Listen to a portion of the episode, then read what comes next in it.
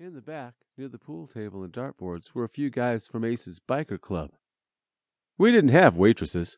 If someone wanted a drink, they had to go to the counter and get it themselves. Every now and then, one of the bartenders would go around picking up empties and wiping down tables.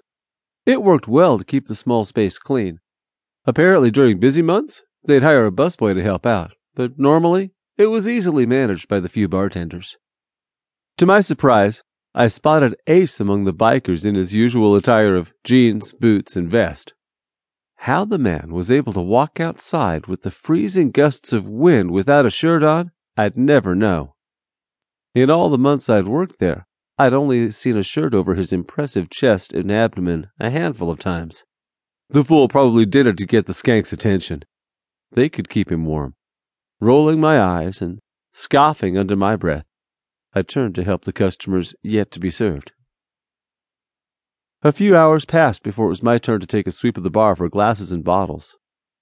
Grabbing a tub, I ducked under the counter.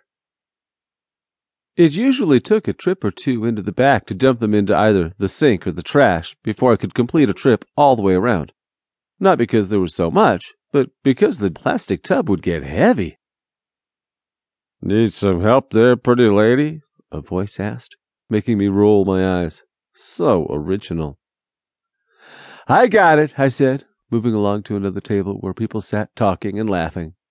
It was pretty common to simply shove the bottles or glasses that were done with to the center of the table. So I quickly collected the dirties and moved on.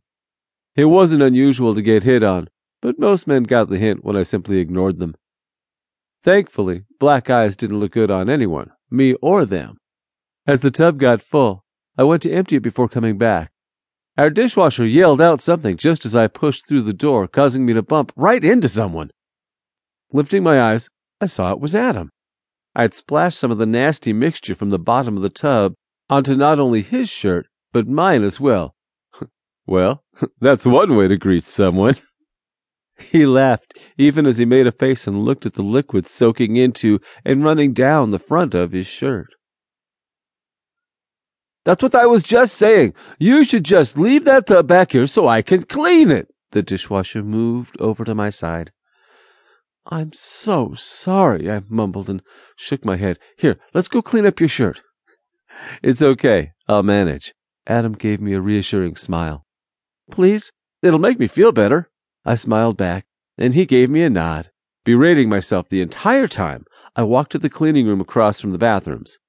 There were clean, dry clothes in there I could use to help dry his shirt and some stuff I could use if it was stained. I unlocked the door with the keys I had in my pocket and held it open. Adam stepped in as I flipped the switch. When I followed, he carefully shut the door behind me. Giving him a pained smile, I reached for a rag on the top of a stack on the single shelf in the room. I'm so sorry, really. Hey, it's okay, really. Accidents happen. He grabbed my wrists to stop me as I tried to pat the wet spot on his stomach with the rag. Stop! Stop! I tried to ignore the taut, firm muscles I felt under his thin t shirt. Since my gaze was focused on the wetness on his shirt, it was hard to not notice the bulge only inches below where his shirt ended.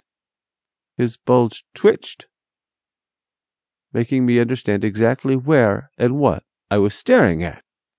My gaze instantly lifted to meet his. There was a sparkle to his brown eyes that hadn't been there before, that set my cheeks on fire. He'd caught me. As I was saying, don't worry about it. His fingers were still wrapped around my wrists. Not breaking eye contact with me, his tongue flicked out to wet his bottom lip. My eyes dropped to his mouth. It was then that I realized just how close we were. I am willing to let you make it up to me, though. Oh, I squeaked. My voice betrayed me. I just realized what a situation I'd put myself into. A small room with a sexy man who'd been chatting me up only inches from me after I'd not only been rubbing his stomach, but staring at it.